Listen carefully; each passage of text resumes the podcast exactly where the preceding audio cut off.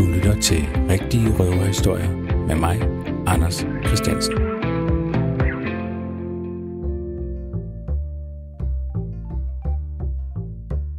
Og så kommer der den her store tv-kanon op, tager fat i min arm og siger, hvis du ikke går med ud og sutter min pik, så fucking ødelægger jeg din karriere.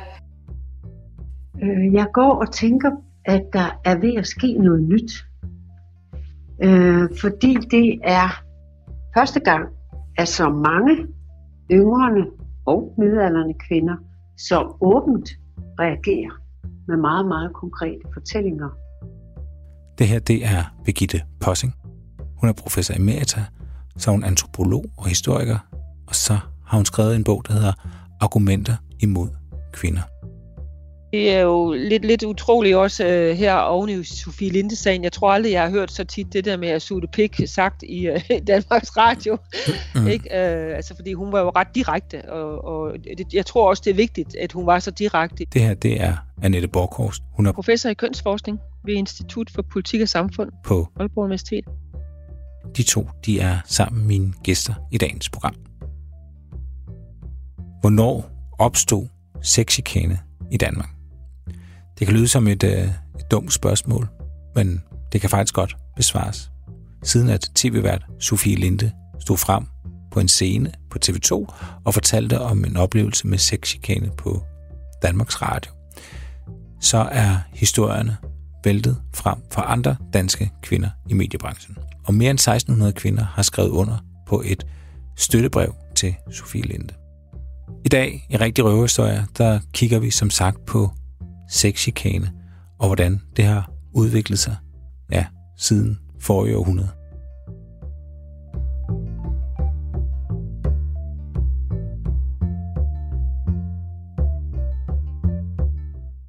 Danmark, der hører man om sexchikane sådan i, i midten, slutningen af 1980'erne, fordi EU begynder at lave nogle rapporter, øh, og lave nogle henstillinger og anbefalinger også, når vi kommer hen til begyndelsen af 90'erne. Øh, før det, så er der overhovedet ikke fokus på øh, seksuel chikane. Øh, og øh, så kommer vi hen til 1989, der bliver den første retssag øh, om sexchikane kørt i Danmark. Mm. Hvad er det for en øh, retssag? Jamen det er HK, der vælger sådan helt aktivt at bruge ligebehandlingsloven. Øh, ligebehandlingsloven, den fik jo vi jo i 1978, og det var sådan på baggrund af EU-direktiver. Øh, og det er sådan ikke fordi, at der stod noget direkte om seksuel chikane på det tidspunkt i ligebehandlingsloven. Men altså, i EU diskuterede man, at det må man kunne bruge. Og hvad var det så, man kunne bruge? Jo, altså det var sådan, man definerede det som kønsdiskrimination, hvis der blev lavet sex øh, chikane. Og det var forbudt. Ikke? Og så bliver sådan en sag rejst simpelthen som brud på ligebehandlingsloven. Mm. Og Danmark er faktisk et af de første lande i, uh, inden for EU-kredsen til at rejse sådan en sag. Det her med, du siger, at EU begynder at arbejde på det i, i slutningen af 70'erne, og i Danmark får man en sag i slutningen af 80'erne. Hvad skal man ligge det? Var der ikke sexchikane før? Det var der helt sikkert. Uh, altså vi kan jo se tilbage sådan nogle gamle diskussioner, for eksempel Kvindelige Arbejderforbund i deres jubilæumsskrifter omtaler nogle gamle sager, uh, for eksempel en fra øh, uh, 1904 på en tændstikfabrik, ikke? og der er det er sådan, at kvinderne simpelthen strækker, uh, fordi der er en, der er virkelig grov, uh, og øh, der er 16 punkter, der bliver så taget op i den der voldgiftssag øh, omkring den her øh, mand. Ikke? Også, øh, altså for eksempel så siger han øh, til kvinderne, jeg må jo tage mig lidt, hvor jeg kan få det, for min kone sover altid, når jeg kommer hjem. Og så øh, havde han det også med at tage kvinderne bag i og løfte op i deres klæder, som der står. Øh, og sådan var der 16 punkter. Øh, altså, i Socialdemokraten kan jeg lige læse op for, der optalt man strækken, altså de strækker på grund af ham, ikke? men man ville dog ikke citere formandens udtalelser i velanstændighedens navn. Der var også nogle barske gloser, som formanden brugte, selvom det ikke var helt ualmindeligt med en rå tone på arbejdspladsen, var det sjældent så groft som her. Arbejderne stillede derefter en liste op på 16 klagepunkter, som indgik i voldgiftsrettens behandling af sagen. Her er blot nogle af punkterne. Han bruger at sige til kvinderne, jeg må tage mig lidt, hvor jeg kan få det, for min kone sover altid, når jeg kommer hjem. Han brugte på uhøvisk måde at tage kvinderne bag i, samt løfte klæderne op på dem, når de står ved deres arbejde. En af kvinderne var blevet i omstændigheder, og formanden gik deromkring til de øvrige kvinder og udtalte, kan I se, Hun har fået for meget slik af spars. Da der var blevet ansat en smed på fabrikken, udtalte formanden til kvinderne, se, det er en mand, der knæpper godt, og når han er blevet lidt bedre kendt, knæpper han jer alle sammen. Kvindernes børn kaldte han unger, ligesom han kaldte ældre arbejdersker for gamle dyr. Madame Hansen, der arbejdede på fabrikken i 30 år, var kommet på hospitalet for nervegigt. Hjemkommen derfra beskyldte han hende for, at hun havde haft, som han udtalte sig, den svindagtige sygdom, ligesom han stadig behandlede hende, som om hun var en gadetøs og brugte at sige, det er løgn i deres hals osv. Og så kommer så afgørelsen, og den er ikke, at han bliver fyret, men at han bliver degraderet. Han, han mister ikke sit arbejde. Han mister ikke sit arbejde? Nej. Og det er 1904? Ja, det er en sag ved den faglige voldgiftsret. Altså sagen 2. Øh, december 4, ikke? Den, er nok, den har nok udviklet sig sådan lidt. Ikke? Også, øh, der står, jeg kan ikke se her, hvornår strækken er helt nøjagtig, vel? men, men øh, den har nok udviklet sig lidt i årene forud. Ikke?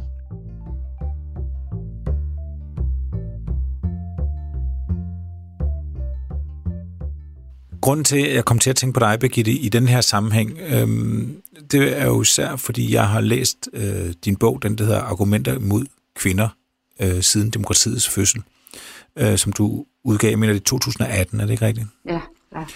Øhm, men, men kan du ikke forklare mig, fordi i den bog, der prøver du jo at, at sådan undersøge, hvad har man brugt af argumenter imod, at kvinder skulle søge eller have magt og indflydelse i, i samfundet, i forskellige dele af samfundet. Men hvad er egentlig sammenhæng med det arbejde, du har lavet der, og så de her øh, historier om, øh, om sexikane? Det er, at, øh, at der, det er det samme mønster, der går igen. Det handler om, at kvinder, som har talent, som har ambitioner, som øh, har dygtighed og kompetencer, at de bliver mødt med en nedgøringhed og en latterliggørelse eller direkte overgreb som, som sexisme her. Altså at de bliver vurderet på deres køn, på øh, de blikke, som mænd kommer med på dem, altså som erotiske objekter, øh, i stedet for på deres kompetence og deres dygtighed. Mm. Øh, det er gået igen igennem hele historien øh, med meget forskellige argumenter, alt efter hvilken tidsånd. Fra den periode, hvor øh, fra demokratiets start, hvor kvinder ikke havde hverken politisk eller socialt medborgerskab, men gerne ville have det, så sagde man, at de var overflødige, eller også sagde man, at man ville hellere have kvinders yndighed end deres myndighed. Da presset så efterhånden blev for stort igennem årene, til at kvinder for eksempel kunne komme ind i politik og få stemmeret, så sagde man, at kvinder, det klædte ikke kvinder med den parlamentariske støv, med det parlamentariske snavs og sved, sved og støv, som foregik i det politiske, på den politiske slagmagt. Uh, man har hele tiden prøvet at tale dem ud. Da de så endelig kom ind, så sagde man, at kvinder i politik er frigide. Ja, ja, sagde man. Vi går ind for ligeberettelse, men kvinder i politik er frigide, eller de er kolde, eller de er for kyniske, eller de er forkerte på alle mulige måder. De var i hvert fald ikke tilstrækkeligt kyndige til at tage alvorligt. Mm. At det der mønster går igen helt op til i dag. Mm. Øh, og nu er vi i en tid, hvor, hvor vi har fået så meget individualisering og respekt for det enkelte menneske, at også unge kvinder øh, træder ud og siger, vi vil gerne anerkendes hele vejen rundt. Vi kan ikke bare nedgøres. Og faktisk er det jo sådan, at, at uddannelsesbilledet i dag er øh, vendt helt op og ned. Langt flere kvinder bliver højere uddannet end mænd.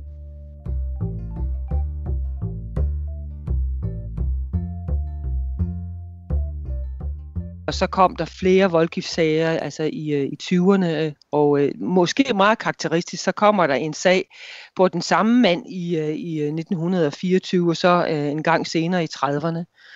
Øh, og det er nemlig interessant, fordi det er sådan set et mønster, man ser, altså at de der sådan lidt grovere sexchikane sager, det handler om en lille gruppe mænd, som så øh, ofte gør det igen og igen. Og, og sådan en sag har man altså der, altså i, øh, i 1924. Men hvis man har en sag i, 4 og i 24, hvorfor er det så, du siger, ja. at man først har seks sag i Danmark i 89? Det er simpelthen fordi, man har ikke noget ord for det. Ikke? Uh, altså, man kalder det alt muligt. Man kalder det usømmelighed, og man kalder det øh, sengehalmsager, og der er også en diskussion i øvrigt i alt for damerne om det her, der hedder det noget med kontorsex. Øh, altså man havde ikke nogen fælles betegnelse for det, og det er jo sådan helt karakteristisk, at, at når vi ikke ved, hvad vi snakker om alle sammen, jamen så har man ikke fokus på det, øh, og slet ikke hos øh, politikerne. Det, der sker, det er, at det er USA, der starter en diskussion om det, de så kalder sexual harassment. Øh, og det er det, EU tager op, altså sådan for alvor i, øh, i 80'erne og så kommer det til Danmark og får et navn, og det er så seksuel chikane eller sexchikane. Så det er EU, der arver fra øh, USA den der måde at gå til øh, problemer på på arbejdsmarkedet, for eksempel, at man altså går den retlige vej, at man rejser tingene i det her tilfælde som kønsdiskrimination. Og det er vi slet ikke vant til i Danmark. Altså i Danmark er vi jo vant til, at arbejdsmarkedet regulerer man øh, i den danske arbejdsmarkedsmodel, som knækker nødderne selv, som de siger. Og det vil sige, så har man sit eget retssystem med voldgiftsretten til at takle det. Ikke? Øh, og der kan man sige, øh, det her med seksuel chikane, det starter simpelthen på den her måde. Du kan sige som en amerikanisering, jeg vil sige europæiseret, om jeg så må sige, fordi det er den måde, ligebehandlingsloven er indrettet på det er simpelthen, at der er lagt op til, at man rejser individuelle sager, altså hver enkelt klager over, at man er udsat for kønsdiskrimination, og det bliver afgjort i sådan nogle, hvis nogle domstole, mm. civile domstole. Tror nok, der var nogen, der syntes, det måske ikke lige var det rigtige tidspunkt. Sådan en som Pia Kærsgaard, som jo nåede en af samfundets højeste poster lige under dronningen, formand for Folketinget, hun nægtede og nægter stadigvæk at se, at ligestilling er øh, en vigtig øh, samfundsmarkør, noget vigtigt at, at tale om, og der skal noget til for at få det i samfundet. Øh, hun synes, det er noget pjat, hun synes, det er fjolle at gå op i, og det går over gevind. Øh, hun bruger den, brugte og bruger den samme, og nu gør det Inger Støjberg i dag, øh, de samme, den samme måde at argumentere på, som vi så helt tilbage til skuespillerinden Johan Louise Heiberg, som selv var kvinde, og som var en stjerne på teaterhimlen i 1840'erne og 50'erne. Hun reagerede øh, på de kvinder med Natalie Sale og Pauline Borg, Mathilde Fiebig og Natalia Svarts og hvad de alle sammen hed i spidsen, som sagde, at vi vil have uddannelse, vi vil have mulighed for at forsørge os selv, vi vil have mulighed for os selv at tage del og være nyttige i samfundet. Der reagerede hun på den måde og siger, nej, kvinder skal være som koret i den græske tragedie og udtrykke det milde, besindige og forsonlige princip. De skal ikke uddannes.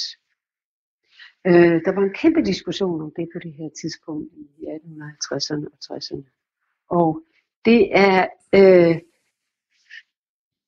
der havde vi hende som stjerne. Hun var selv en stjerne, og hun skulle ikke have nogen op på siden af sig selv.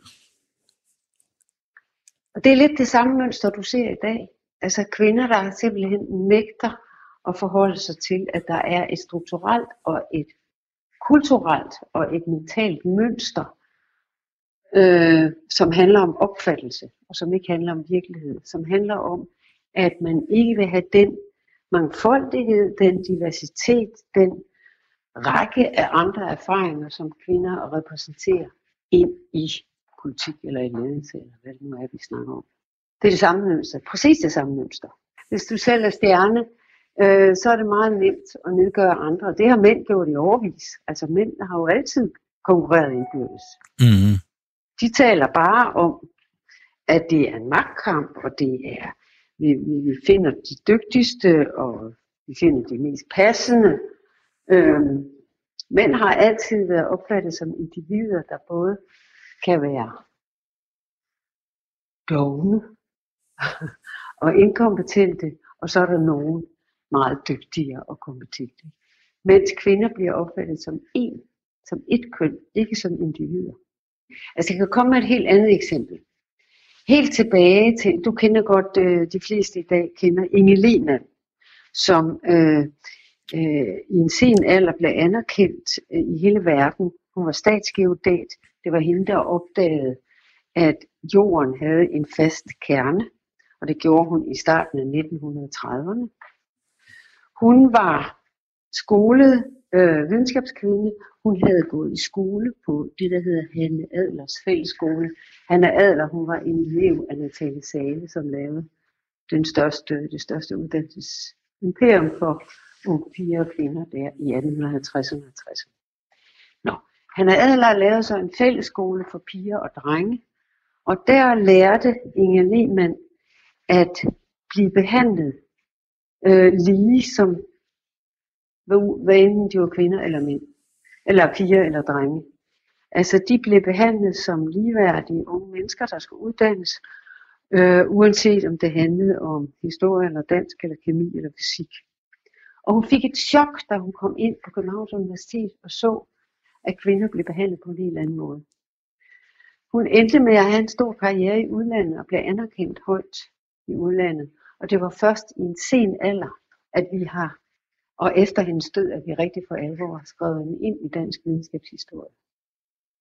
Der har ligesom været en, en, en, en mental, kedelig dansk tradition, som ikke har anerkendt kvinder for det, de kunne.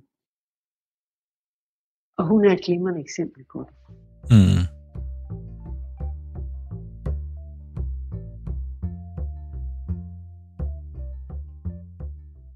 Når vi så nu taler om, om sexchikane, øh, især her i forlængelse af Sofie Lindes øh, ja, optræden ved, ved den her Comedy Award, øh, hvad er det så, vi taler om?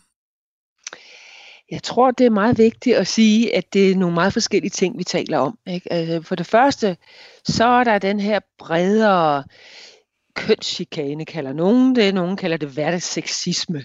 Altså det er sådan noget med, at man taler generelt om, hvad kvinder ikke kan på en arbejdsplads, eller eventuelt, at den her konkrete kvinde ikke kan, ikke? Øh, eller kommentarer til hendes øh, udseende, eller sådan nogle ting. Ikke? Det er den der bredere hverdagsseksisme.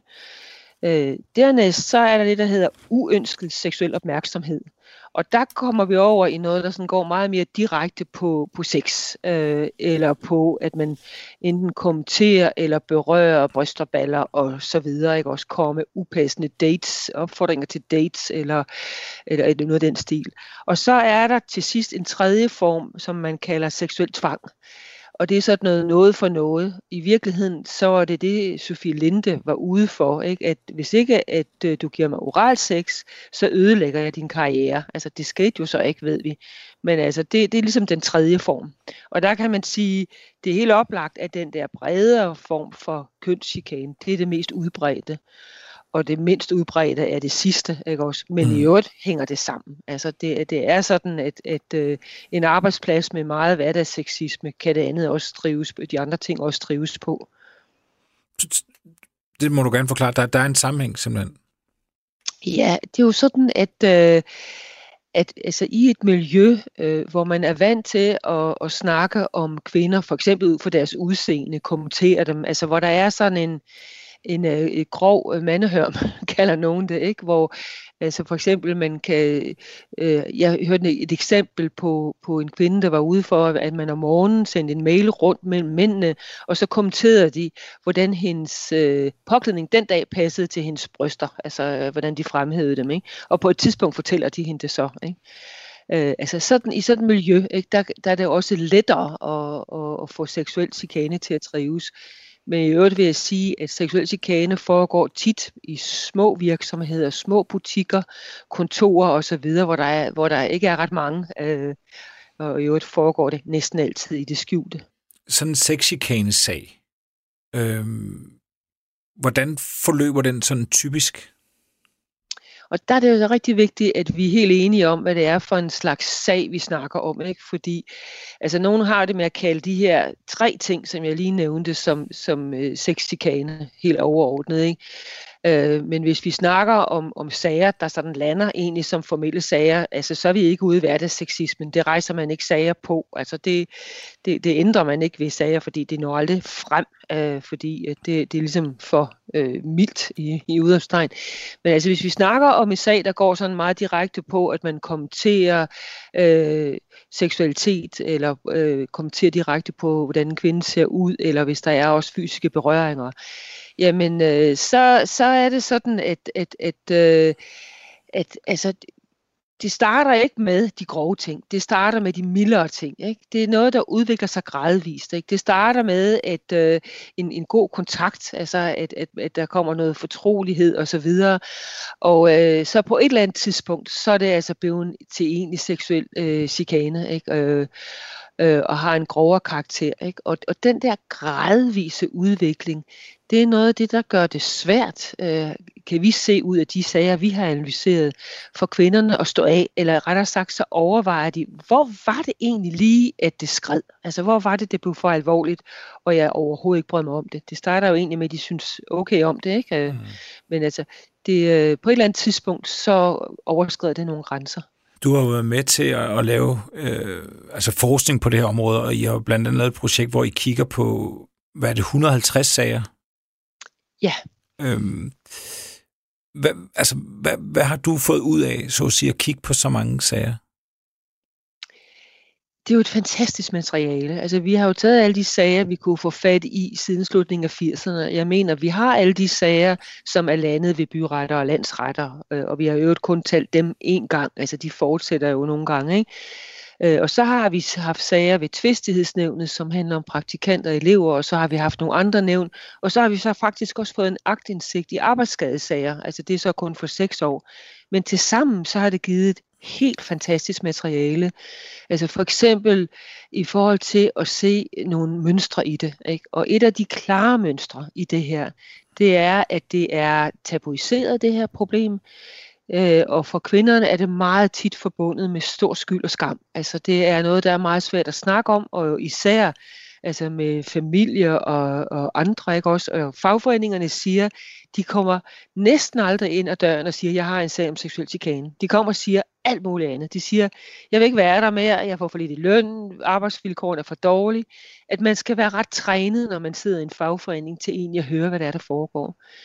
Et andet træk, vi kunne se ved sagerne, det er, at stort set dem alle sammen, der står ord mod ord.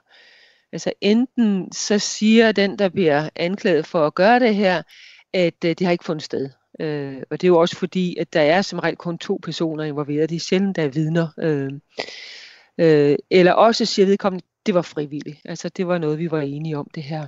Mm. Det er fuldstændig gennemgående mønstre igennem alle de der sager der. Mm. Og hvis vi lige tager tiden, nu glemmer vi lige øh, Sofie Linde, og så tager vi lige til tiden før, øh, og så fra tilbage til den første sag, fra, som I har, som er fra, fra 89, ikke? er det ikke rigtigt forstået? Ja, jo.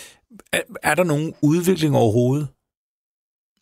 Jamen faktisk er det gået op og ned, ikke? fordi der var en masse retssager i 90'erne, øh, og en hel del af dem, altså der, der fik dem, der, der rejste medhold, og så skete der en vending øh, i slutningen af 90'erne, og det har så været medvirkende til, at i dag der har vi en til to sager om året. Altså grunden til, at der er så få sager, det er også, at jeg tror, fagforeningerne siger, øh, til dem, der, der kunne overveje at rejse dem. Altså, du skal tænke dig om, ikke? fordi dels er der stor chance for, at du ikke får medhold. Hvis man får medhold, så får man som regel ikke en ret stor godtgørelse, og ikke mindst, at det er meget belastende. At ens sexliv, hvor altså hvad man gør, øh, det bliver endevendt. Ikke? Så der er en hel del kvinder i vores materiale, der så også altså, synes, at det næsten har været værre at gå igennem retssagen, end det har været øh, at gå igennem selve krænkelsen. Mm. Så man kan forestille sig, at en masse, der, der, der vælger en, en, anden, en anden udvej, så, øh, hvis der er det en, en, en at gå rettens vej. Ja, men det er jo så typisk, at der ikke sker noget. Ikke? Mm. Altså, der, der er en undtagelse, og det er, at, at der er noget, vi ikke ved ret meget om, og det er, at der er en hel del sager, der ender i forlig. Og det sker hele tiden. Jeg har lige øh, hørt det i forbindelse med den nuværende debat, og sager på Ekstrabladet, der er endt i forlig. Dem ved vi ikke noget om, fordi at der er tit sådan en fortrolighedsklausul. Man må simpelthen ikke fortælle om det. Og øh, jeg troede, det var de milde sager, men det er faktisk nogle af de værste sager. Og, og der er der som hovedregel sådan en højere godtgørelse. Altså det, øh, så altså, det er et stort mørketal, der ligger omkring dem.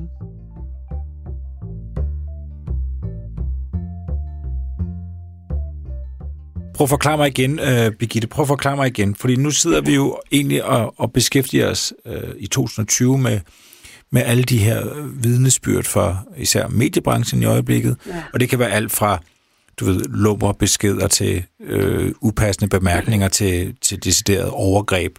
Øhm, prøv at forklare mig igen, hvad sammenhæng er mellem de historier, og så de her historier om mangel på, på ligestillinger og kvinder, der bliver holdt uden for, øh, for magt og indflydelse. Sammenhængen er, at det indgår i et mønster, hvor kvinder bliver opfattet som køn og som øh, biologi, altså øh, ikke bare som møder, men som nogen, som er seksuelle objekter. Vi har et, et utroligt øh, voldsomt eksempel i dansk historie, nemlig Anna Hude, som var en af de her øh, salelever. Hun blev øh, hun skrev guldmedaljeafhandling i historie på Københavns Universitet. Øh, men inden da, øh, der blev hun voldtaget af en huslæge. Altså på det her tidspunkt kunne kvinder ikke bare lige få en uddannelse. Hun havde så fået kæmpet sig frem til at skaffe midler øh, øh, til at få en uddannelse og boede hos nogle familiemedlemmer. Og der blev hun voldtaget af huslægen. Da hun så reagerede på det øh, ved at slå igen, og hun skaffede sig en revolver og skød efter ham, så blev hun fængslet. Øh, lægen gjorde ikke. Der er politirapporter på det her, der er blevet skrevet bøger om hende damen, der skød på doktoren. Øh, og det viser efterfølgende, at det var ham. Det var ham, og han havde voldtaget, og han begik selvmord i fængsel, da det hele blev opdaget. Men hun var på en eller anden måde forever skrevet ud af øh, fagligheden. Selvom hun kæmpede sig tilbage, øh, og var selvfølgelig voldsomt traumatiseret i det her forløb. Mm. Øhm, hun er et af de der eksempler, mange, mange eksempler på, at, at øh, det kan have voldsomme konsekvenser for kvinder at blive øh, enten øh, ja, øh, blive udsat for en eller anden form for, for sexistisk overgreb. Og der er et mønster i det. Der er et mønster i det, som handler om magt, og som handler om, at øh, et talent er et andet køn, end det, der er vant til at betræde scenen kommer ind og strækker efter, så vækker det modstand. Så, så, så, så de her historier, de her beretninger, øh, handler måske lige så meget om øh, ja, det, du kaldte herskerteknikker og magt, ja. som det handler ja. om øh, lyst, eller hvad, hvad det kan være. Altså, jeg skal ikke øh, gøre mig klog på mænds lyst og begær, men, men, øh, men det er, og naturligvis er det, at det øh, drevet af deres lyst. Men vi har jo alle sammen lyst som mennesker. Men en del af civilisationen, det er at lære at styre den i de situationer, hvor den ikke skal udfolde sig. Og når lyst er forbundet med magt, altså magten til at sætte en scene, magten til at bestemme, øh, så synes jeg, at det har været utroligt så øh, åbent. Mange mænd, de mænd, det er jo heldigvis ikke alle mænd, heldigvis er det ikke alle mænd, men de mænd, der har den trang, øh, at de kan misbruge den over for, over for kvinder. Øh, altså alle former for latterliggørelse, nedgøring, sexistiske overgreb, øh, stigmatisering af, at kvinder går noget til for øh, at gå i seng med, eller lave børn. Mm. Det har været der. Mm. Øh, efter efter øh, årtusindskiftet, at øh, en professor som Lars Henrik Schmidt, filosofiprofessor fra Aarhus, som var rektor på det tidspunkt, sagde, med den styrke, som kvinderne har fået på universiteterne, ændrer vi forestillingen om, hvad der er gyldig viden. Hvis viden kan gøre snakkesalig, har vi mistet forestillingen om, at der er noget, der må stå til troende. sagde han det i 2000? Og det er jo, det sagde, det sagde han i 2003 og fik opbakning fra en, en historieprofessor. I 2012 siger Ole Birk Olesen, den senere transportminister, kvinder er ude af stand til at oppebære en menneskelig civilisation.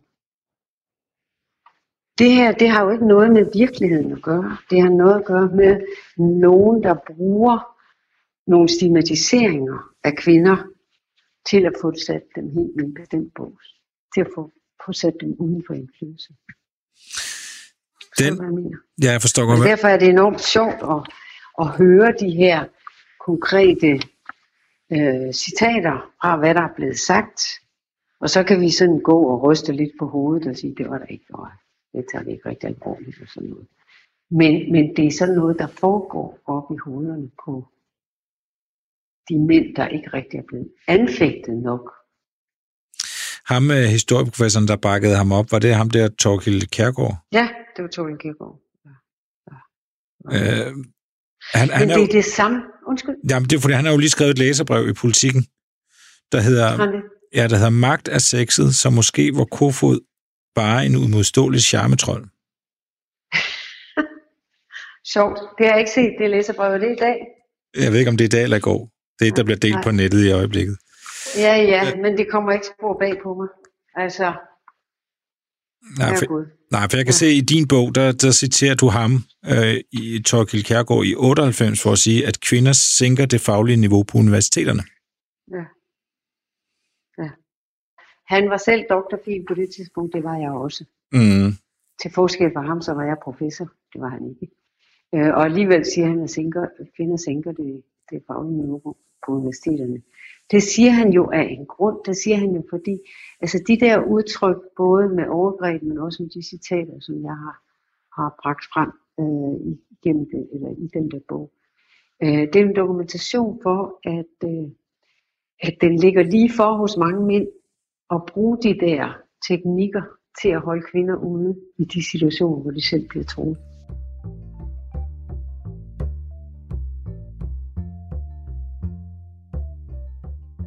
En anden ting, jeg hæfter mig ved, det du fortalte om, det er, øh, det var den artikel, du havde fundet om kontorsex. Altså, den hedder Chefen som charmeur, ikke også? Og den er sådan lidt interessant, øh, fordi den er skrevet lidt sådan i en fiktiv form, men altså på den anden side er det meget tydeligt, at den, der skriver det, har været ude for det, eller kender en, der har været ude, ude for det, ikke også? Øh, Hvornår, hvornår er den fra? 1955.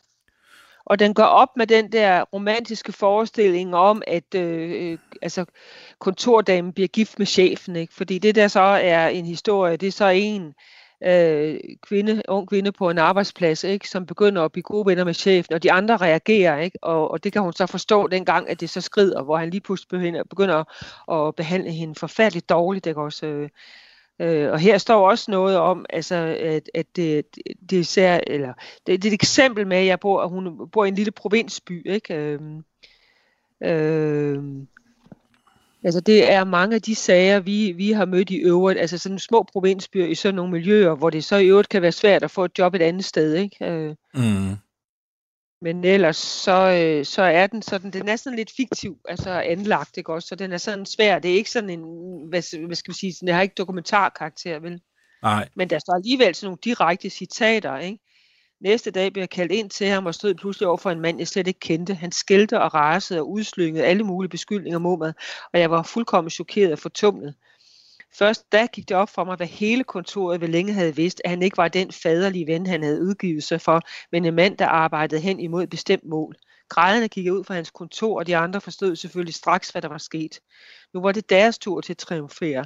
Øh, ja, det er sådan, den er skrevet. Men skal jeg forstå det sådan, fordi I har vel, altså, som sagt, så er I beskæftiget jer med, med, med sexchikane øh, sager, øh, men hvor de egentlig opstår først i 89, at hvis man skal finde noget tidligere, så er det simpelthen svært, man skal lede godt efter det. Det skal man, ikke? fordi du har ikke noget at søge på. Mm. Men altså, jeg er ret sikker på, at hvis, man gik, hvis en historiker gik altså sådan lidt systematisk til værk, så ville man kunne grave en hel del af sådan noget frem, men meget forskellige kilder. Ikke også? Altså, øh, jeg kan også huske, at jeg har mødt noget med usømmelighed og sådan noget. Ikke også? Altså det, og, og, og, og, altså nu omtalte jeg den der fra 1904, hvor, hvor, hvor det var voldgiftsret. Ikke? Altså et af problemerne, det er jo så også præcis, altså der prøver man jo at, at, at lave en dom, ikke? men altså igen, så har de meget svært ved at omtale det. Altså det er jo tabuiseret. Det at have en betegnelse gør jo også, at, at, at øh, det er ikke op til os øh, hver især at, at finde ud af, hvordan man skal omtale det. Det var i øvrigt en ting, jeg meget hurtigt fandt ud af, da jeg begyndte at arbejde med det her i 2015. Og der skulle jeg øh, holde et oplæg på en konference, Arbejdstilsynet havde. og havde nogle af de første retssager der, ikke, som var meget, meget grove. Og der fandt jeg hurtigt ud af, at det er faktisk ikke til at stå og genfortælle. Man skal citere direkte. Hvad, hvad tænker du på? Jamen det er jo fordi, det er så svært øh, at stå altså, i en konferencesal og, og, og nævne de der ting, der er sagt af sådan lummer karakter. Ikke? Også øh, fars lille læbetøs for eksempel, ikke? Også, øh, og sådan nogle ting. Ikke? Altså, der, der er ikke andet for en, men man citerer det direkte. Og det er jo så faktisk det, vi har gjort i vores bog. Der har vi kodet det med de direkte udsagn. Mm. Øh, det er noget med det der med sex, altså det, det også når det skifter kontekst, ikke? det er jo svært at snakke om sex, ikke? Øh, altså det er jo lidt, lidt utroligt også øh, her oven i Sofie Linde-sagen. Jeg tror aldrig, jeg har hørt så tit det der med at suge pik sagt i øh, Danmarks Radio. Mm. Ikke? Øh, altså fordi hun var jo ret direkte, og, og det, jeg tror også, det er vigtigt, at hun var så direkte i forhold til at fortælle, hvad det var, det handlede ja. om. Men det er ikke almindeligt. Men der er også, altså, jeg tror, det er meget vigtigt at sige, at omkring de her sager om seksuel chikane, at der er jo altid et subjektivt element i det. Ikke? Øh, altså, der er jo, jeg har tit hørt det der med, at det var jo bare en kæk bemærkning. Ikke? Øh, men det, som, som afsenderen mener er en kæk bemærkning, kan modtageren jo vurdere på en helt anden måde. Og det er derfor, det er så vigtigt at have den der brede dialog om, hvad er det egentlig, det handler om, og ikke mindst, hvad synes du er sjovt? Ikke? Mm. Fordi der er nogen, altså, som, som ikke har problemer altså med, med en frisk tone, og andre, der har det. Ikke? Og der, der nytter det ikke noget, at man bare går ud fra, at, altså, at det er den, det, det, det, den, der siger det, at det er den, der kan definere, altså, hvad det er for en slags bemærkning. Ikke? Altså, der er også det i det, at hvis man kun bliver omtalt øh, på baggrund af sit udseende, ikke? hej smukke, ikke også? og aldrig hvad man laver. Hvis det er det, der sker hele, hele tiden, altså, eller kun fra bestemte personer, øh, så øh, kan det jo godt virke dybt krænkende. Ikke?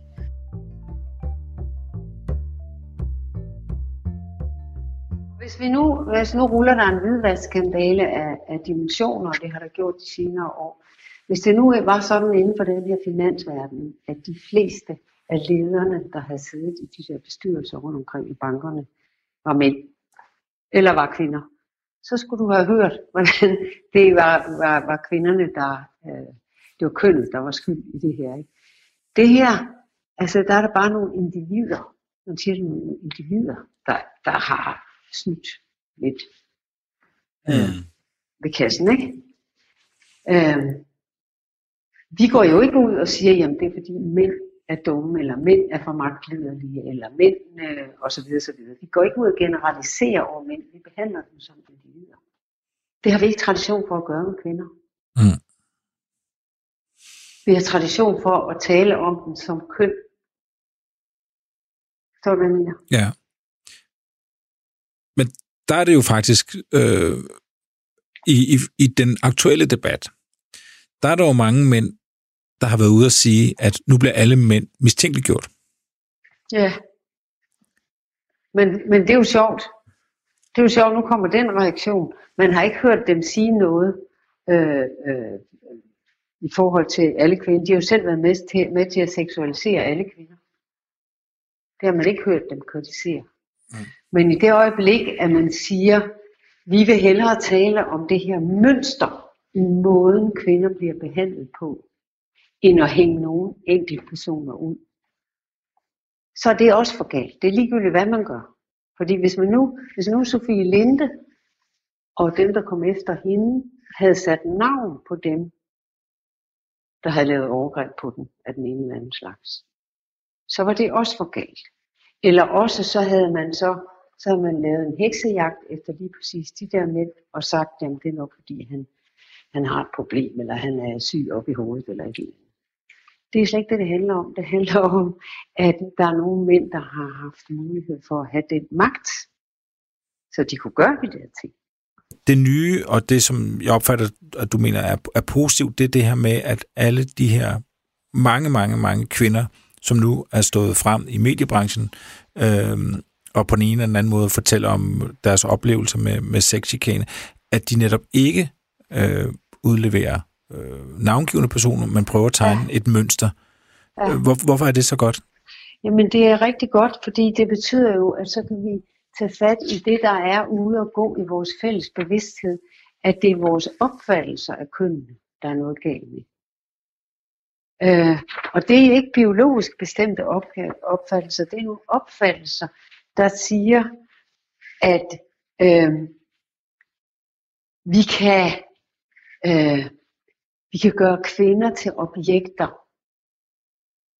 Altså enten til de, øh, igennem historien, alle dem, der har haft talent, de er blevet skældt ud for at være for manhaftige, eller tale med ølbas, eller sådan noget. Ikke? Øh, så blev kvinder ved og ved og ved. Og i dag, der har kvinder taget den frihed på sig, at de klæder sig flot og lækkert.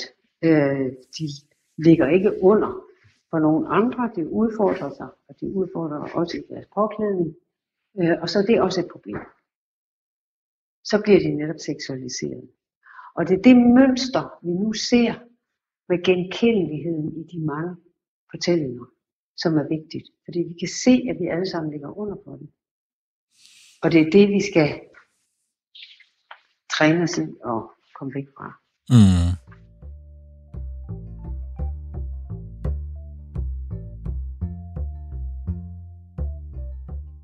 Når I også har, har kigget på de her sager, så har I vel også kigget på, altså om man på nogen måde har, har diskuteret politisk, hvad man skal gøre, øh, eller kan gøre, eller bør gøre, eller om der overhovedet er et problem. Det kan man jo allerede se nu også, der er politikere, der mener, at, at det er gået for vidt øh, og alt muligt.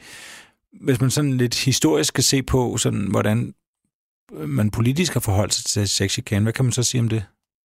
Jamen det er faktisk ganske interessant, for vi har kigget helt systematisk på det. Altså man kan jo søge på Folketingstiden, ikke?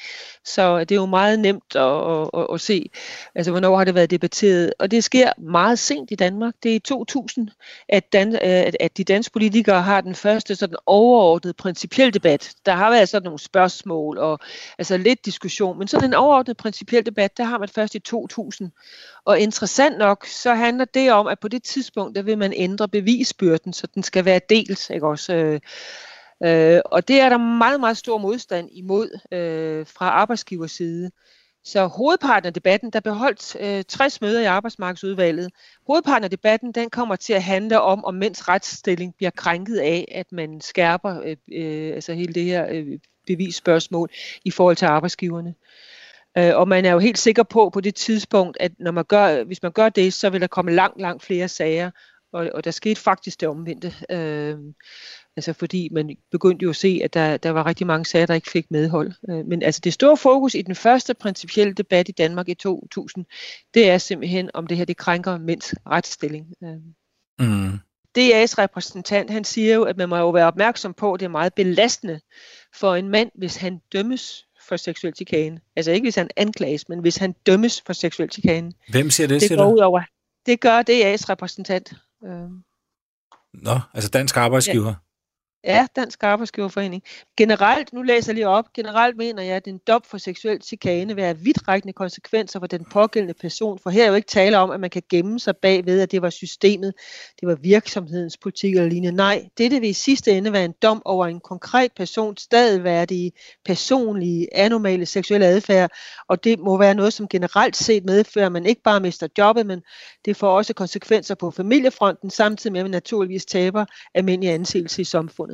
Så det er altså, at det er meget belastende for en mand at blive dømt for seksuel chikane, øh, som er så medvirkende til, at de går i den grad imod, at man skærper øh, bevisbyrden.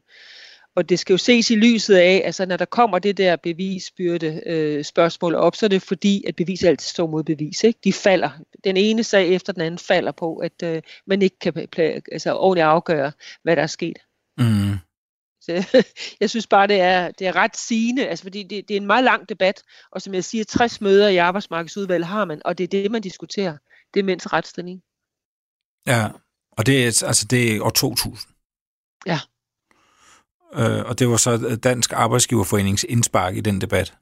Ja, det var en eksperthøring, der var øh, i, øh, altså, som arbejdsmarkedet havde indkaldt til den 28. 3. Det var så i 2001. Det, det starter i 2000, ikke? fordi altså, de tager rigtig lang tid om at beslutte det her, fordi der er så meget diskussion om det, og det er det, de diskuterer. Altså man diskuterer ikke fænomenet seksuel chikane. Altså det, det, øh, øh det, det, var, det var sådan det, jeg synes var meget slående, at, at sådan en generel debat af problemet, ikke? Det, det har man altså ikke øh, før senere. Ja, det, det, det, altså det, det er jo mærkeligt at lægge væk på, at det kan skade en, en mands liv, at han, han bliver dømt for sexchikane, frem for at tænke på øh, det, han rent faktisk har måske udsat nogle andre for. Altså det, der er bare interessant, det er jo, det er lidt af det samme, der sker lige nu, ikke? at øh, der er mange, der synes, det her går for vidt, og det er jo typisk det der med mænds retsstilling, øh, det handler om. Ikke? Men altså noget af det, jeg synes er vigtigt at sige, det er, at altså, hvis vi taler om den der øh, bredere hverdagsseksisme, hvor man skal have en kulturændring, hvis man skal ændre det, jamen så er det jo ikke så vigtigt, altså så bliver der jo ikke rejst sager på den måde for retten, altså så er det jo ikke mænds retstilstand, øh, at det går ud over, altså det bliver jo mere noget med, altså hvis der er nogen, øh, der bliver ved og, og ved øh, med at gøre det samme, at, at man så får en bredere debat øh, om det, ikke?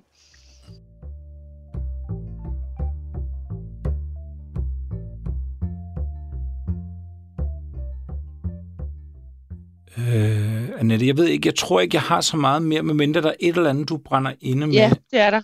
Altså, jeg vil godt ind på det med mænd. Sådan, at jeg, øh, og så ved jeg ikke, hvilke, hvilke spørgsmål du skal stille. Men det du, vil det gerne, du vil gerne ind på det med mænd. Hvad er det, du ja, gerne vil ind på, det med mænd? det der med, at øh, der er jo sådan en diskussion lige i øjeblikket af, om man, man anklager alle mænd. Ikke? Og øh, det, der er det vigtige her at sige, det er, at når vi taler om hvad det sexisme, ikke, så kan det være sådan en mandehørm på en arbejdsplads, hvor der er mange involveret. Men når vi snakker om uønsket seksuel opmærksomhed, eller sådan mere konkrete øh, sager om seksuel chikane, så er det en meget lille gruppe mænd, vi snakker om. Men i øvrigt en gruppe mænd, der ofte gør det igen og igen. Det er et tydeligt mønster. Mm. Øh, og der tror jeg, at det vigtige for, for øh, altså de mænd, der sådan synes, at det kan være lidt svært det her, det er jo egentlig at gå til det på øh, den måde, at man spørger sin kone, sin søster, sin mor, sin datter, har du været ude for noget? Altså det er i hvert fald det, jeg har hørt fra en hel del mænd, det er, at de egentlig bliver overrasket. Ikke? Fordi det er jo nok den måde, man kan finde ud af, hvor udbredt er det. Ikke? Og så i øvrigt stille op til at prøve at bekæmpe den kultur, der ligesom understøtter det her. Ja, Altså, jeg har jo gået også og tænkt, hvad, hvad har jeg egentlig været med til? Præcis. Eller hvad har jeg bidraget ja. med, ja. ikke? Så når jeg så hører Sofie Lindes historie, altså alle de der dumsmarte folk, og ja. dem, der er sådan lidt, tror, de er nogle sjove onkeltyper, ja. og, og sådan noget, ikke? Din bryst og tunge skal ikke holde dem, eller hvad, alt det der ja. Ja. crap, som ja. mænd går ja. og siger, det, dem kender jeg, og det hører jeg og ja. har set. Men det der, ja. det kender de. Nej, det er det skjulte. Nej, men det er lidt interessant, fordi der tror jeg tit, det er sådan, at mændene hører ikke om det, men kvinderne advarer hinanden. Ikke? Ja. Du skal lige passe på med ham der. Ikke ja. også? Du skal øh, sørge for ikke at være alene med ham. Altså det, det, det øh, ser vi også igen i, i materialet. Ikke? Øh, så jeg, jeg tror øh, tit, at kvinderne får snakket sammen om det, ikke også, men at det ikke når frem til mændene det tror jeg så ændrer sig med det her. Ikke? Altså, vi, vi, er jo gang, vi ser jo en meget bred debat. Altså, det, der mangler, det er jo, at vi kommer tilbage til, at det også handler om øh, butikker og kontorer og hotel og restauration, og ikke kun om mediebranchen. Ikke? Men i hvert fald, altså det der er sket nu, det er, at det er blevet muligt at snakke om det. Øh, øh, og at de samler sig og laver henvendelser. Øh. Det er jo også sådan, at hvis vi tager de grove sager, hvor de så faktisk bliver forflyttet eller andet, ikke? Øh, og det gør man jo så netop, når man indgår for lige og der er fortrolighed, ikke? jamen så kan den person jo gå hen på en anden arbejdsplads og fortsætte. Ikke? Altså, og det, det er jo et af problemerne, det er, at, at der ikke bliver en større åbenhed øh, om, øh, hvorfor det er, at folk så forsvinder. Ja. Øh, så det er jo noget af det, der kom frem her, blandt andet altså sager øh, i, i medieverdenen, ikke? Altså, at, at der, der er nogen, der simpelthen har fået bare et nyt job, ikke? Øh, ja. Uden ja. at man ved, hvorfor. Ja. Det var alt for rigtige røverhistorier for denne gang. Husk, du altid er velkommen til at kontakte mig på en e-mail, der hedder historier radio4.dk. Du kan skrive ris, du kan skrive ros, og du kan også komme med idéer til historier, der kan tages op. Og det er jo et historieprogram. Så der er intet, der er for gammelt, der er intet, der er for stort, der er intet, der er for småt, der er intet, der er for globalt eller for lokalt. Men øh, Skriv gerne til mig med ris eller ros, eller med idéer til historie, jeg skal tage op.